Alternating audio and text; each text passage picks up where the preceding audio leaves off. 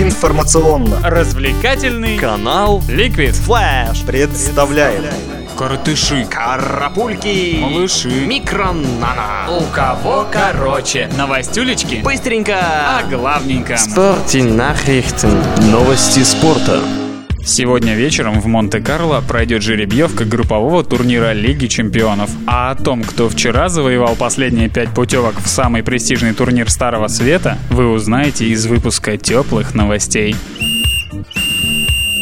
Сегодня вообще очень насыщенный день для европейского клубного футбола. Кроме жеребьевки Лиги Чемпионов, будут сыграны ответные матчи раунда плей-офф Лиги Европы. Три российских клуба – Рубин, Кубань и Спартак – постараются завоевать путевки в групповой турнир. Мы все хотим, чтобы ты сегодня победил. Барселона стала обладателем Суперкубка Испании. В двухматчевом противостоянии с мадридским Атлетико каталонцы так и не смогли победить и завоевали первый трофей под руководством Херарда Мартина лишь благодаря разнице мячей. Неделю назад в столице Испании клубы сыграли в ничью 1-1, а вчера в Барселоне 0-0.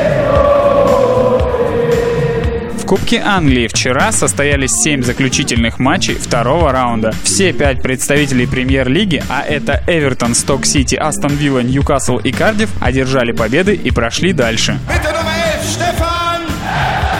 Главный тренер Анжи Гаджи Гаджиев представил команде новичков. Ими стали арендованные у «Динамо» Александр Япуряну, Владимир Соболев, Алан Гатагов и Павел Соломатин. Насколько же приятно видеть, что клуб не бесится с жиру, а снова начинает жить посредством. Понятно вам, уважаемые! Шестеро молодых российских хоккеистов, играющих в НХЛ, получили приглашение на традиционный турнир новичков, который пройдет с 5 по 8 сентября в Траверс-Сити. Валерий Нечушкин и Ренат Валиев поедут в составе Далласа, Михаил Григоренко, Никита Задоров и Андрей Макаров в составе Баффала, а Сергей Толчинский будет представлять Каролину. Йоккало-пуккало! В финале Кубка мира по шахматам сыграют два россиянина. По итогам прошедшего в среду тайбрейка это право получили Владимир Крамник и Дмитрий Дмитрий Андрейкин. Финал Кубка мира состоит из четырех партий. Первая будет сыграна 30 августа.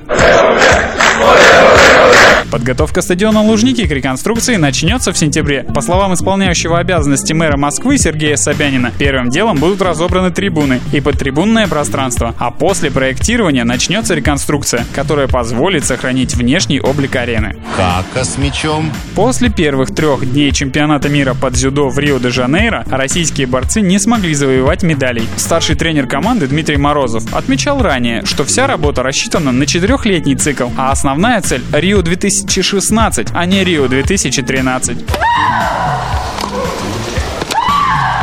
Сборная России по баскетболу в последнем контрольном матче перед чемпионатом Европы обыграла Украину со счетом 86-70. Проигрывая после первой четверти 13-24, уже во второй наши парни собрались, забегали, стали играть быстрее, захватили контроль в матче и уверенно победили братьев славян. У кого короче? короче.